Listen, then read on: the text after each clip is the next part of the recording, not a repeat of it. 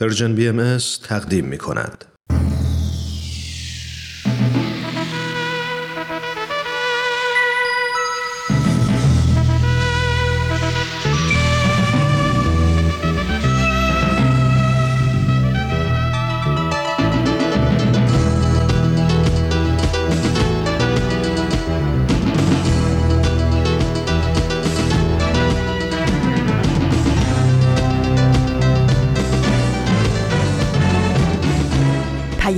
دوست، برنامه‌ای برای تفاهم و پیوند دلها.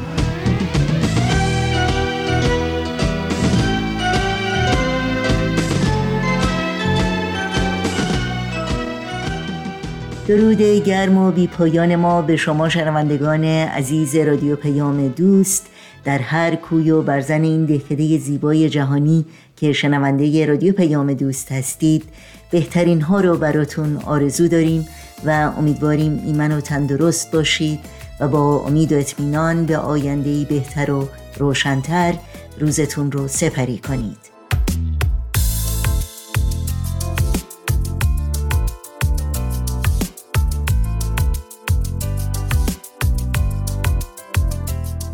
نوشین هستم و همراه با دیگر همکارانم پیام دوست این چهارشنبه بیست و هشتم اردیبهشت ماه از بهار هزار و چهارصد و یک خورشیدی برابر با هجدهم ماه می از سال دو هزار و بیست و دو میلادی رو تقدیم شما می‌کنیم.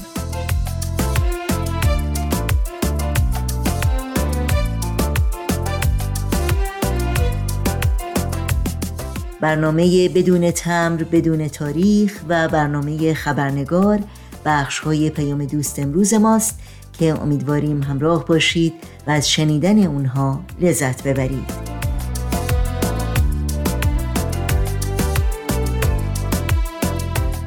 تماس با ما رو برقرار نگه دارید و نظرها و پیشنهادهای خودتون رو مطرح کنید. ایمیل آدرس ما هست info at persianbms dot org.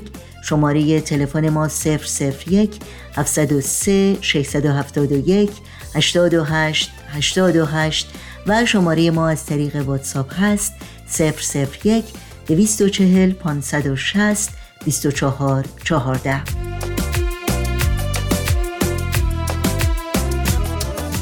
در شبکه‌های اجتماعی هم با برنامه‌های رادیو پیام دوست و برنامه‌های دیداری سرویس رسانه فارسی بهایی زیر اسم پرژن بی ام اس همراه باشید و در صفحه تارنمای ما پرژن بهایی میدیا دات اورگ اطلاعات کامل راه‌های تماس با ما و اطلاعات برنامه‌ها رو جستجو بکنید و با ما در تماس باشید.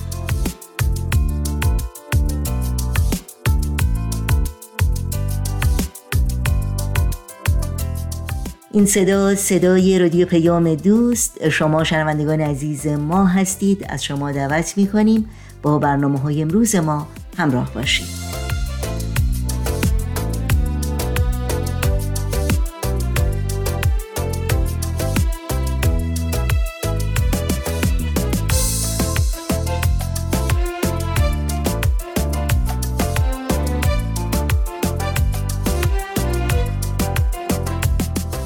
برنامه بدون تمبر، بدون تاریخ سرآغاز پیام دوست امروز ماست که همراه با شما شنوندگان عزیز میشنویم.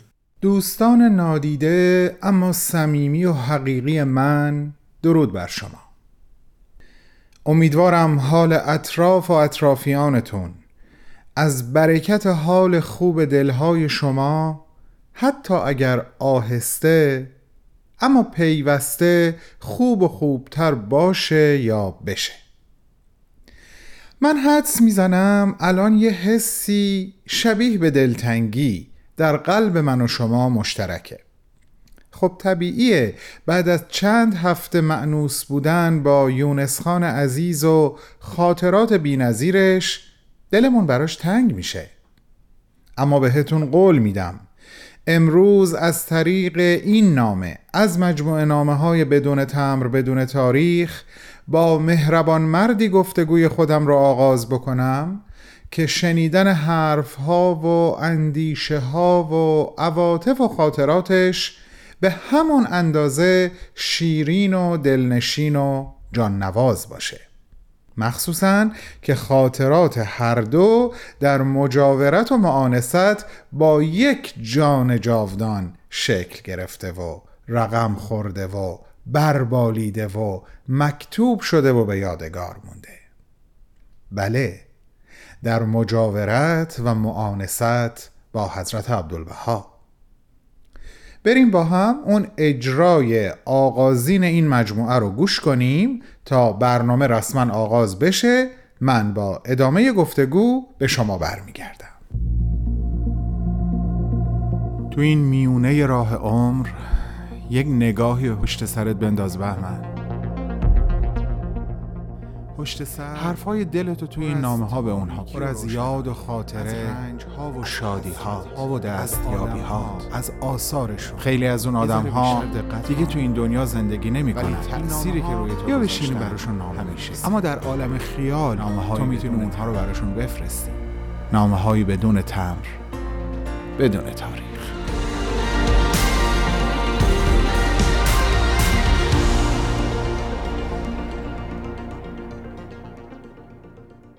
در زندگی خیلی از ماها ممکنه اتفاق افتاده باشه که خوندن یک کتاب یا حتی یک جمله، دیدن یک صحنه از یک فیلم یا یک تئاتر، برخورد با یه رهگذر حتی برای چند ثانیه، و خب شاید از همه اینها مهمتر و مؤثرتر ملاقات با یک فرد تأثیری روی ما و زندگیمون گذاشته که بتونیم زندگیمون رو به قبل و بعد از اون اتفاق تقسیم بکنیم و در فواصل مختلف وقتی برگردیم و گذشتمون رو مرور کنیم مدام به این نتیجه برسیم تأثیری که در اون بره از زمان از اون اتفاق خاص پذیرفتیم چقدر موندگار بوده و کماکان با ما هست و باعث شده ما یک آدم دیگه‌ای بشیم. من فکر میکنم برای ما ایرانی ها یا بهتر بگم ما فارسی زبان ها اولین مثالی که به ذهنمون میرسه مولانا باشه که بعد از ملاقات با شمس انسان دیگری شد.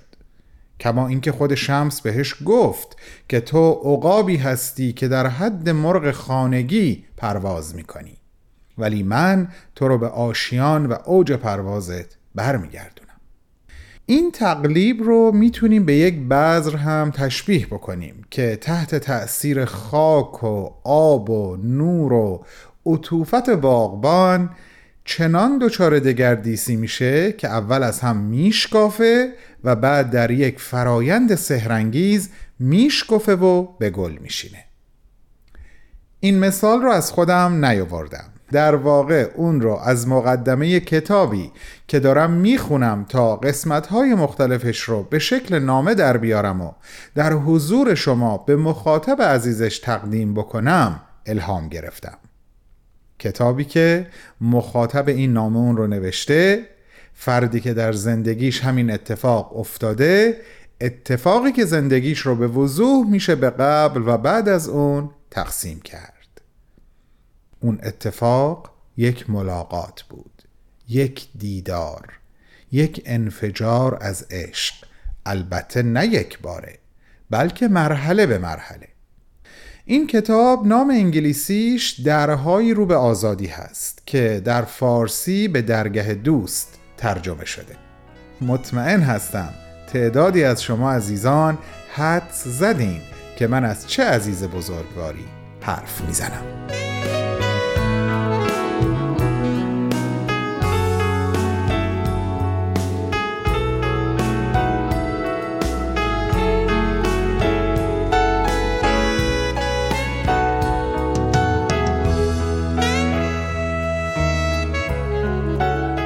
سلام عالی جناب.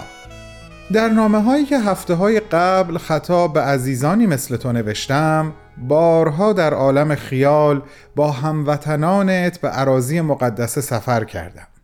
به عکا و حیفا رسیدم و سعی کردم در قلب و روحم لحظات بودن و موندنشون در کنار حضرت عبدالبها رو تصور یا حتی زندگی کنم. اما این بار سوار بر بال تخیل دارم به سمت سرزمین تو، به آمریکا پرواز میکنم و اونجا در کنار تو چشم به راه اون لحظه شگفت‌انگیز و مؤثر زندگیت میمونم. پس که اینطور همه چیز از یکی از شماره های نشریه اوریبادی شروع شد، مقاله‌ای راجع به حضرت عبدالبها و زندگی سراسر حبس و بند و تبعید ایشون در کنار پدر خوندی و حسابی متأثر شدی. این حلقه وصل شد به اون یادداشت‌هایی که دوست عزیزت مستر کلارنس مور در اختیارت گذاشت، یادداشت‌هایی از یک جلسه بهایی که تو میدونستی او چقدر به این آیین آسمانی که بهش مؤمن بود عشق می‌ورزه، هرچند که طبق گفته خودت چندان به فلسفه و عرفان و آیین‌های شرقی اعتماد نداشتی، اما برای اینکه روی دوست عزیز و نازنینت که بسیار هم او رو دوست می‌داشتی زمین نندازی و خواستش رو اجابت کنی، اون یادداشت‌ها رو گرفتی و وقتی سوار قطار بودی خوندی.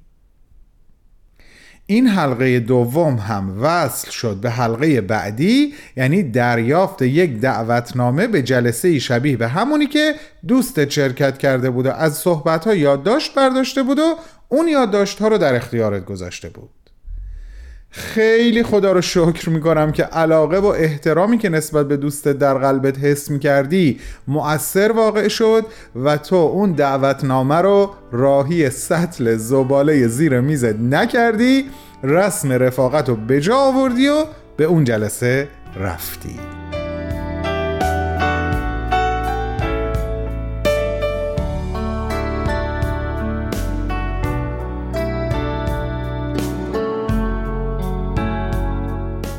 اما وقتی جلسه تموم شد متوجه شدی اصلا حرفای ناظم جلسه رو به خاطر نسپردی. همین باعث شد تا ازش درخواست کنی به کلیسای تو، یعنی کلیسای اخوت، بیاد و همون صحبت‌ها و همون داستان رو دوباره نقل کنه. او هم قبول کرد، به کلیسای تو آمد و این علامت سوال در ذهن تو نقش بست که او به چه دلیل اینقدر برای من و کلیسای من وقت گذاشت. جواب این سوال رو نمیدونستی، اما بعداً به خونش رفتی و اونجا با چند تا از دوستان بهاییش ملاقات کردی و همونجا بود که اولین کتاب از آثار بهایی به تو هدیه داده شد، کتاب هفت وادی حضرت بهاءالله که من هم مثل تو خیلی دوستش دارم. خودت میگی که از هر ده کلمه شاید یک کلمه هم نمیفهمیدی، اما حس میکردی که ضمن مطالعه یک عالم درهای مختلف هست که داره به روت باز میشه. تو حتی شروع این بخش از کتابت رو با عبارتی از کتاب هفت وادی آغاز کردی که من دلم میخواد اون رو الان برای شنوندگان عزیزمون بخونم.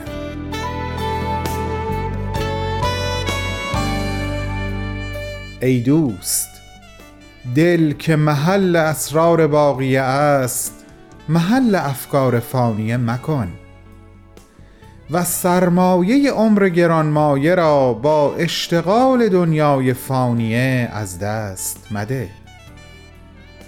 از عالم قدسی به تراب دل مبند و اهل بساط انسی وطن خاکی مپسن.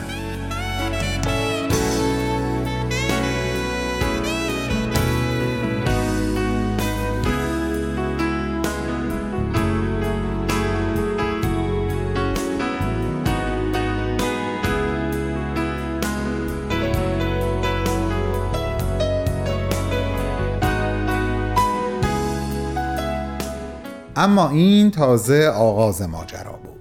کتاب پشت کتاب به دستت رسید و خوندی و به جای اینکه سیراب بشی مدام تشنه تر شدی.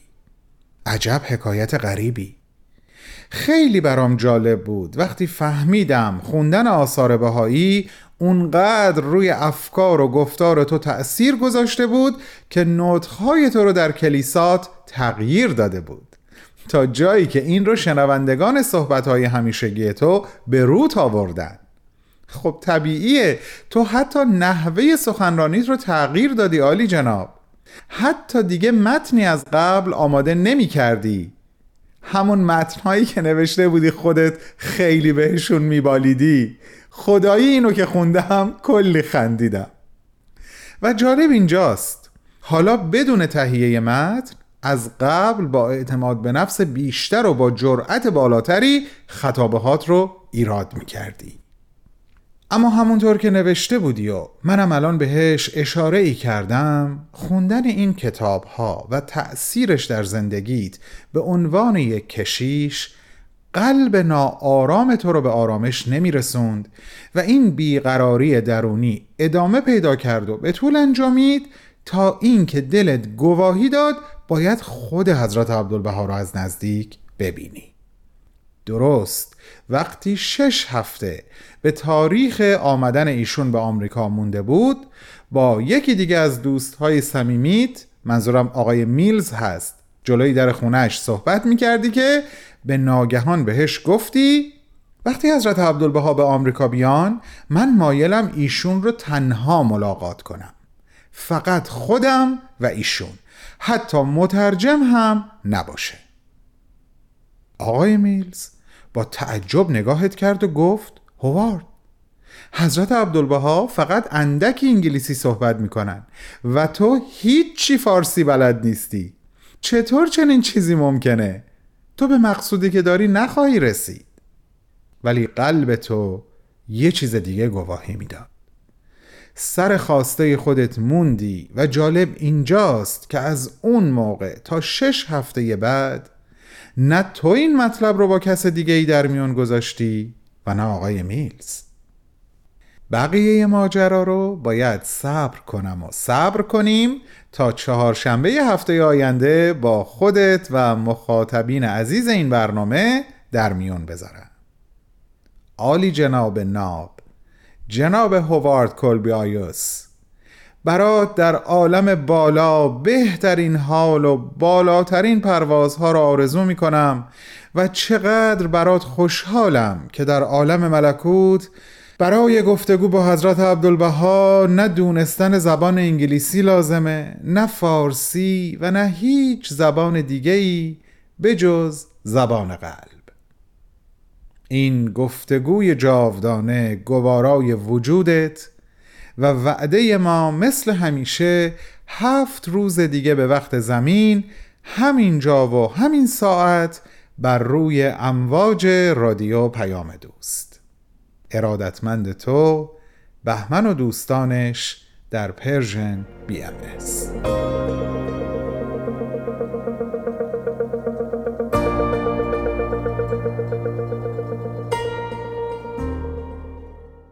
با برنامه از مجموعه بدون تمبر بدون تاریخ از رادیو پیام دوست همراه بودید. اگر شما از کاربران فعال شبکه‌های اجتماعی فیسبوک، یوتیوب، ساوند کلاود، اینستاگرام و تلگرام هستید، همه برنامه‌های ما رو میتونید زیر اسم پرژن بی ام اس پیدا بکنید، مشترک رسانه ما باشید و اگر برنامه‌ها رو پسندیدید به اونها امتیاز بدید. آدرس تماس با ما در کانال تلگرام هست at Persian بی ام اس contact. ضمناً به خاطر داشته باشید که همه برنامه‌های دیداری که در مورد حضرت عبدالبها و به مناسبت صدمین سال درگذشت ایشان تهیه شده در صفحه ویژه‌ای در اینستاگرام زیر اسم Persian بی ام اس .abdulbaha یکجا در دسترس شماست. امیدواریم از این برنامه‌ها استفاده بکنید و این سفر رو به دیگران هم معرفی کنید. تفنگت را زمین بگذار، تفنگت را زمین بگذار که من بیزارم از دیدار این خلوار ناهنجار. تفنگ دست تو یعنی زبان آتش و آهن، منم ما پیش این اهریمنی ابزار بنیان کرد، ندارم جز زبان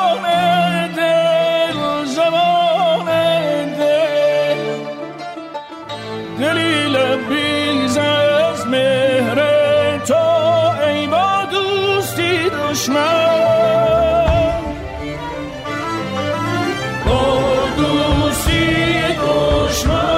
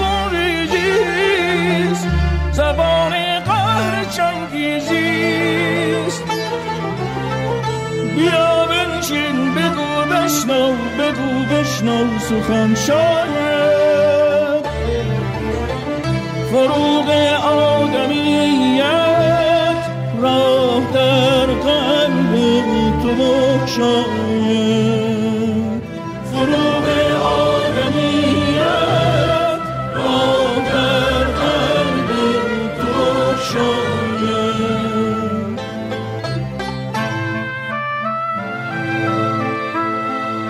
شنوندگان عزیز رادیو پیام دوست، اگر آماده هستید با هم خبری بگیریم از خبرنگار.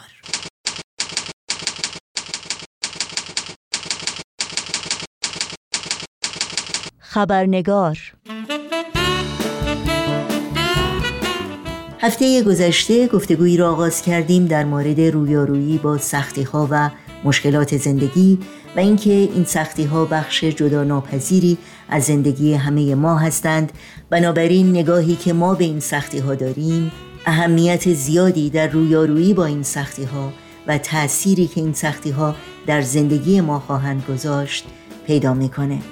با خوش آمد به شما همراهان خوب خبرنگار، نوشین آگاهی هستم و برنامه این چهارشنبه رو تقدیم می‌کنم.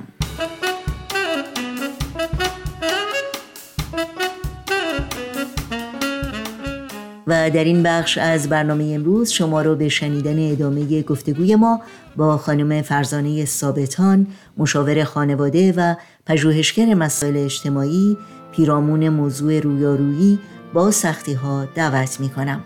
با خبرنگار همراه باشید.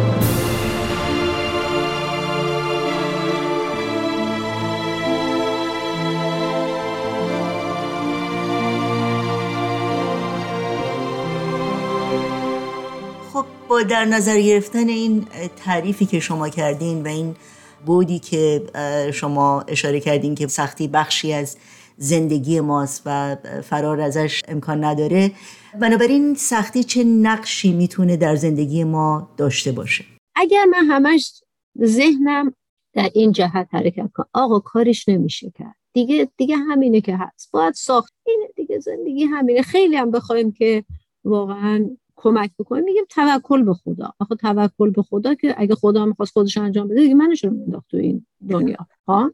نه، بلکه هدف چیه؟ هدف اینه که من بگم خیلی خب حالا این هست، چه کارش کنم؟ بنابراین اگر ما تو این سختی‌ها قرار میگیریم، به جای اینکه بگیم چرا اینجوریه، بگیم چیکار میتونیم بکنیم، چه راهی دارم برای حل این قضیه. این تغییر یک چیزی میخواد به نام شجاعت، به نام جسارت. این جسارت در همه ما هست ولی متاسفانه از بینش میبرن. در دوران کودکی ما در همه هست. باید این رو دوباره زنده کنیم در وجودمون. جسارت با طغیان، با عصیان فرق میکنه، چون جسارت و شجاعت اونجایی است که شما میدونی میخوای چیکار کنی، میدونی داری دنبال یک راه خروج از این تنگی میگردی و خب مجبوری که این حاشیه امن خودت رو ترک بکنی. اینجاست که اون وقت ما نگرشمون میشه یک نگرش سازنده. یعنی فرض کنید اگر آب ندارم توی مملکت، آب خونم کمه، آب چا بزنم ببینم چا به آب میرسه یا نمیرسه، یا هزار و یک کار دیگه. شما فکر کنید مثلا در یزد قدیم که کولر نداشتن، نوع معماری خونه ها رو طوری میکردن که هوا با هم کوران بشه و اینا خنک بشن تو تابستون. خب ببینید چه جوری راه خروج پیدا کرد، سختی تبدیل به چی شد؟ به آسایش شد. حالا این سختی ها میتونه مادی باشه، میتونه معنوی باشه. من گاهی وقتا ممکنه که با پدرم، مادرم، چون اعضای خانواده‌ام رابطه خوبی ندارم و این به من سخته. این یه حد کیفیه، یک حد معنوی، محدودیت معنوی. خب چیکار کنم این رابطه رو خوبش کنم؟ هی بگم این نمیفهمه، زبون منو نمیفهمه، اینا منو درک نمیکنن، همه پدر مادر دارن، منم پدر مادر دارم، چیزی رو حل نمیکنه. چیکار بکنم که میزانش کمتر بشه، کمتر سخت بشه؟ اون وقتی که ما میبینیم چقدر تحول در خودم به وجود میاد، احساس وجود میکنم، سختی ها انگار که اسبی میشه که دهنش دست منه، تا اینی که من دهنمو بدم دست اسب بگم هر جا میخوای ببری ببر. پس در حقیقت باید نگاه اینطور باشه که هر سختی میتونه یک فرصت برای یادگیری باشه و استفاده از قوایی که شاید قبلا فکر نمی کردیم داشتیم، و اینها همه در حقیقت سازنده هست، حتی در شرایطی که ما فکر میکنیم همه درها بسته است و همه چی تاریک و هیچ نوری وجود نداره. درسته؟ دقیقاً همینطوره. من این نکته رو اضافه بکنم، مرسی که شما با سوالات یه چیزایی رو تو ذهن من تازه میکنید. ببینید من صحبت از تحمل کردم، همه ما یه جاهایی تحمل میکنیم، یعنی اول ما تحمل میکنیم بعد یاد میگیریم تحمل رو تبدیل به صبر بکنیم یا تو همون تحمل بمونیم. تحمل یه آستانه ای داره، آستانه تحمل در افراد متفاوته ولی این ذاتی نیست. این آستانه رو میشه کشش داد، میشه وسعتش بخشید. در اصطلاح شاید بهش میگیم سعه صدر تو فارسی، خب در واقع عربی بهش میگیم سعه صدر. یعنی اینه که ما در زندگی یاد میگیریم، آستانه یعنی ماکسیموم مینیموم.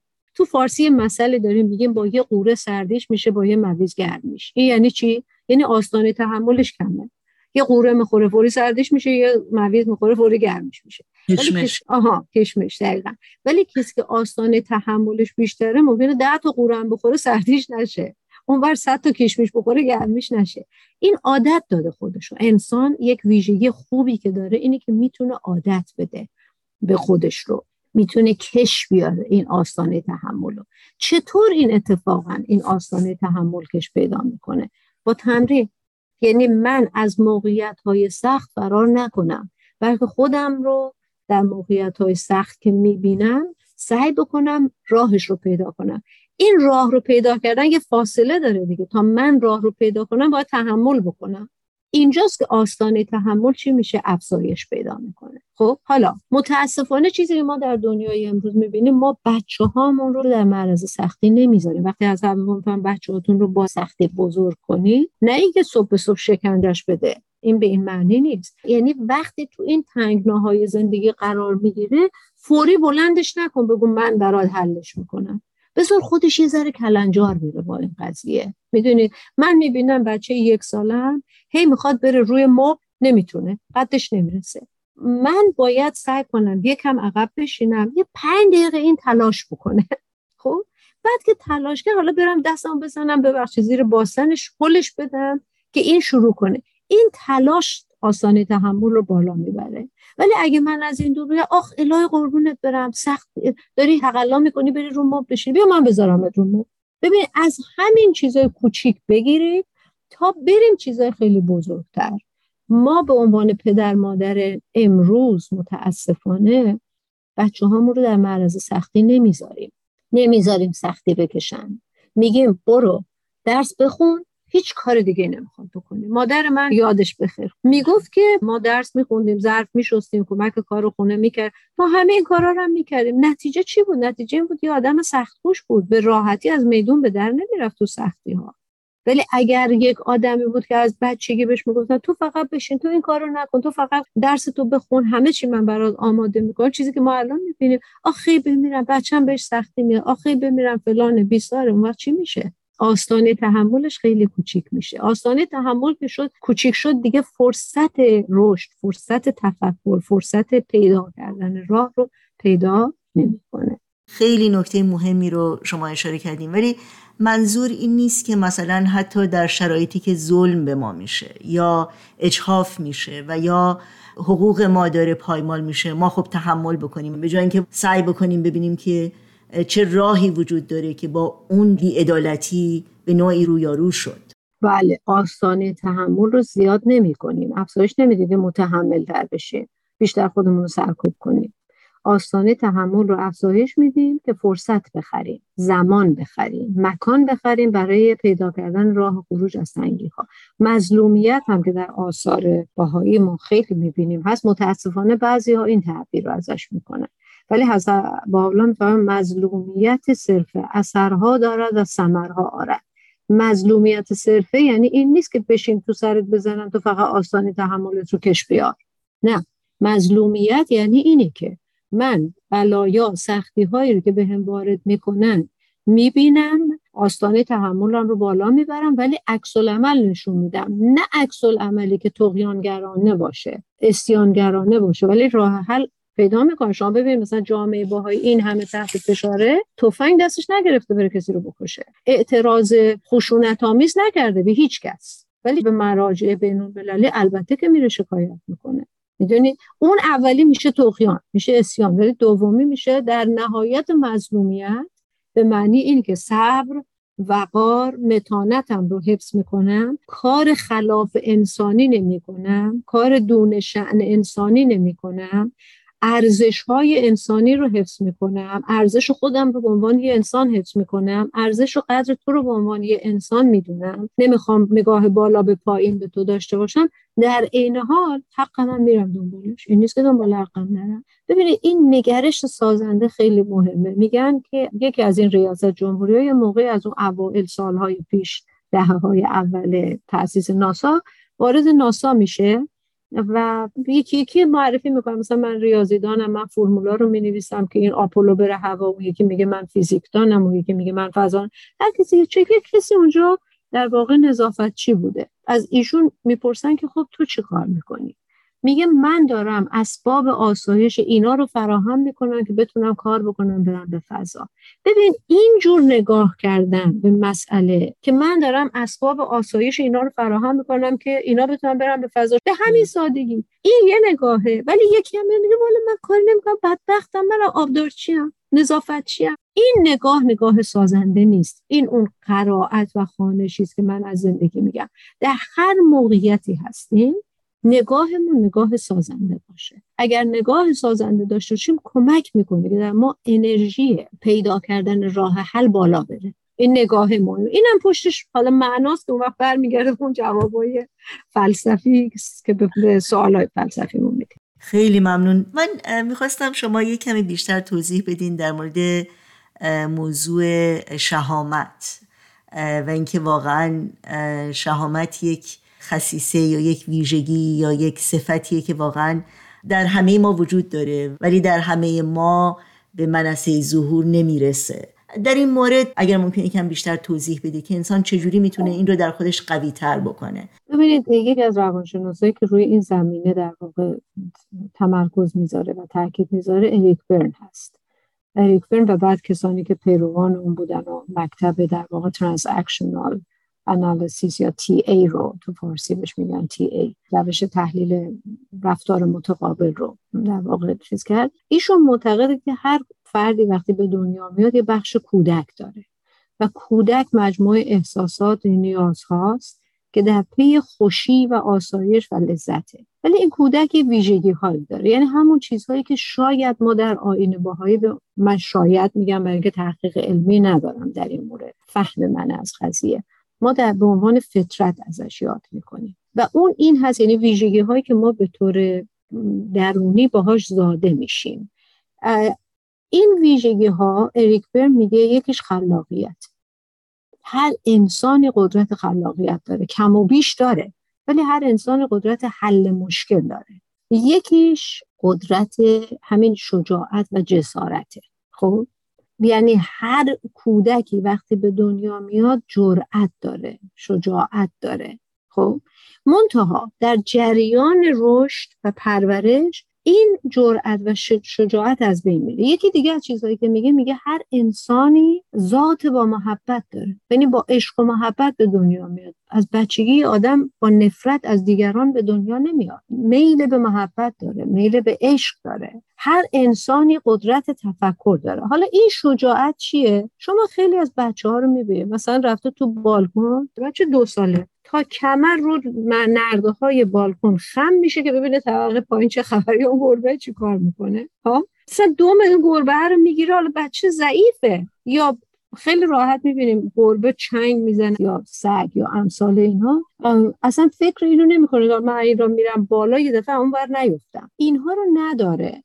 یعنی اون assertiveness، جسارت رو داره که برای چیزی که میخواد بهش برسه سرش رو بزنه بره. منتها وقتی تو جریان رشد میفتیم همه ما، پدر مادرامون به ما احتیاط کردن رو یاد میدن که البته به جاست. ترس چیز بدی نیست، ترس یه جایی اون شیر اطمینانی که باعث میشه من نسنجیده عملی نکنم، ولی وقتی از حد بگذره دیگه باعث توقف زندگی میشه. تو یک فیلمی از همین سریال‌های ایرانی می‌دیدم جمله خیلی جالبی بود، گفت ترس مایه زندگی نیست، مانع زندگی. حالا اگر من جسارت اینو نداشته باشم، همش میگم وای اگه من رو این کارو بکنم نه این چی میشه، این اتفاق میفته، اون اتفاق. ببینید بچه‌ها اینجوری نیستن، هر چقدر بزرگتر میشن ترسشون بیشتر میشه. چرا؟ چون ماها میترسونیمشون. من نمیگم نترسونیم، ولی یاد بدیم که هم اون تعادل و اعتدال جسارت رو داشته باشه ولی با احتیاط جسارت بکنه، یعنی جوانبش رو بسنجه ولی کارش هم بکنه. مثلا اگر میخواد از نرده بالکن بره پایین، پایین رو نگاه کنه تا یه حدی خم بشه که یه دفعه کله پا نشه بیفته پایین، یا دستش رو محکم به نرده بگیره بعد سرش رو ببره پایین. یعنی ابزار پایین آوردن ریسک و خطر رو یادشون بدیم، اون وقت بگیم نه حالا خطر هم بکن، نه اینکه بگیم خطر نکن، ریسک نکن. چون ریسک نکن یعنی بچسب به اینجایی که هستی، حرکت نکن. هر حرکتی ریسکی داره. شما حالا از این میزتون بلند شید برید بشینید اونجا، ریسک این هست که پاتون خدای نکرده بخوره به میز. درست. ولی ما چون ریسکش کمه فکرشو نمی‌کنیم. ولی افرادی هستن، افرادی که ترس دارن نسبت به زندگی، رفتارهای وسواسی دارن، از اینجا بلند نمیشه بره اونجا. میگه از خونه بیرون نمیرم نکنه تصادف بکنم. میبینیم میتونه تا اون حد هم به طور غیر طبیعی پیش بره.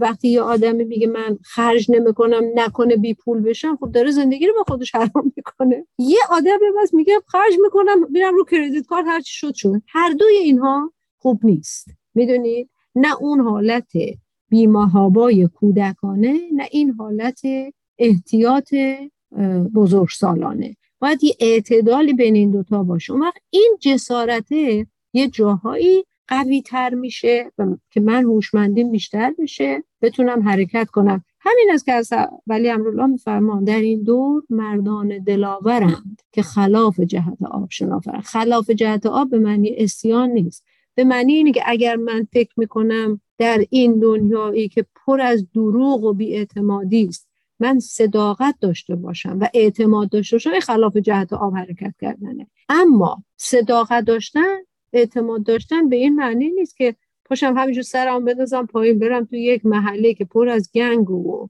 اینا طلا جواهرم به خودم آویزون کنم بگم نه من صداقت دارم و اعتماد دارم. ببخشید معذرت میخوام، حماقت دیگه.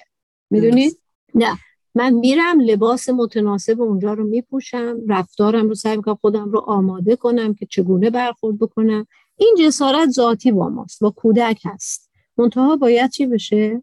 پخته بشه، پرورده بشه. آخرین پرسش من در حقیقت پرسشی که از دوستانم هست که آیا میشه در سختی ها شادی و رضامندی پیدا کرد یا احساس کرد؟ شادی خیر، رضامندی بر. من وقتی ببینید درد دارم، مریضم، مریضی بیماری یا نوع سختی محدودیتی، درست؟ نمیتونم بشکم بزنم بخندم، ولی میتونم بگم که خب من حالا با این مریضیم چه کارهایی بکنم، چه تلاشی بکنم. پیامد اون تلاشی که میکنم برای درمان میتونه رضامندی باشه. ولی شادی، من اصلا انسان خیلی هم نمیتونه همیشه شاد باشه. حتی باز ببخشید من بدون منبع دارم صحبت میکنم، یک تحقیقی انجام شده بود، میگفتن که بیست درصد افرادی که احساس هپینس و رضامندی میکنن تو زندگیشون از رفاه و آسایش مادی برخوردارن. حالا من میخوام شادی این رو بگم، اگه شادی منظورمون اینه، ولی احساس رضامندی صد درصد اصلا به انسان احساس قنا میده، احساس زندگی میده، احساس بودن میده. بدون اینا انسان نمیتونه احساس بودن بکنه. همونطور که عرض کردم، یکی از علتهایی که این روزا ما میبینیم، طبق آماری که اخیراً شنیدم، هفده درصد جوونا و نوجوانا افسردگی دارن. نوجوانا خیلی هفده درصد. چرا؟ برای اینکه در زندگیشون تلاش و تقلا نیست. تلاش و تقلا دوپامین خون رو میبره بالا. دوپامین چیزیه که به ما احساس شادی میده، احساس رضایت میده، احساس قناعت میده. خیلی خیلی ممنون خانم فرزانه ثابتان، مثل همیشه استفاده کردیم. امیدوارم سختی‌های زندگی شما کمتر و کمتر باشه. بعد از شاید شاید بهتر باشه بگیم امیدواریم که هممون بتونیم با سختی‌ها بهتر کنار بیایم انشاءالله. و مطمئنم که واقعا شنوندگانمون هم استفاده کردن و واقعا فرصت خوبی بود برای یادگیری و تأمل. خیلی خیلی ممنونم از این وقتی که گذاشتید. ممنون از شما، قربان شما، خوب و خوش باشید. دریغا که دستان ما جدا مانده از هم، دریغا که در چشم ما شکفته گل غم، جدا از هم و در سایه ها چو مرغان غمگین، قفس‌های ما را کرده جدا غمی سرد و سنگین. تو چون آرزو با منی گر از دیده دوری، برای شب تار من چو دریای نوری. تو چون آرزو با منی گر از دیده دوری، برای شب تار من چو دریای نوری.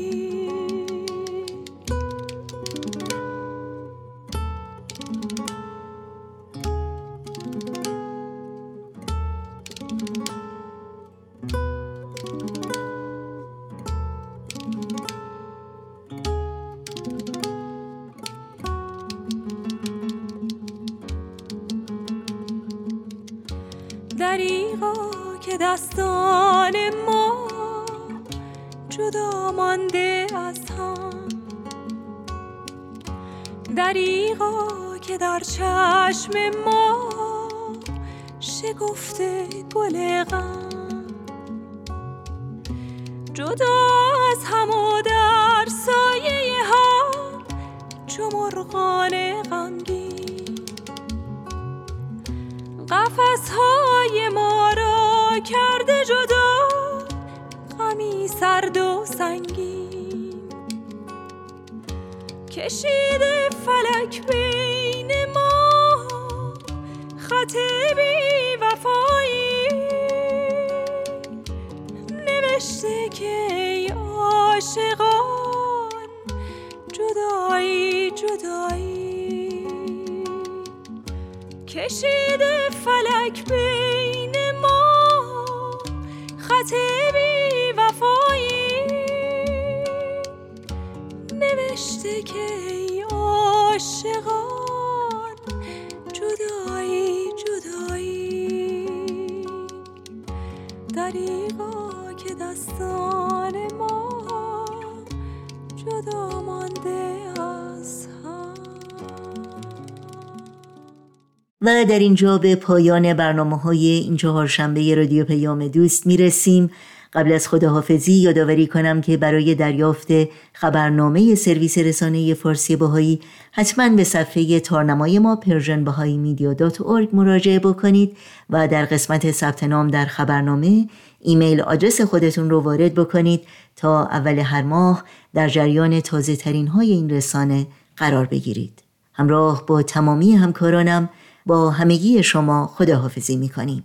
تا روزی دیگر و برنامه دیگر شاد و پاینده و پیروز باشید.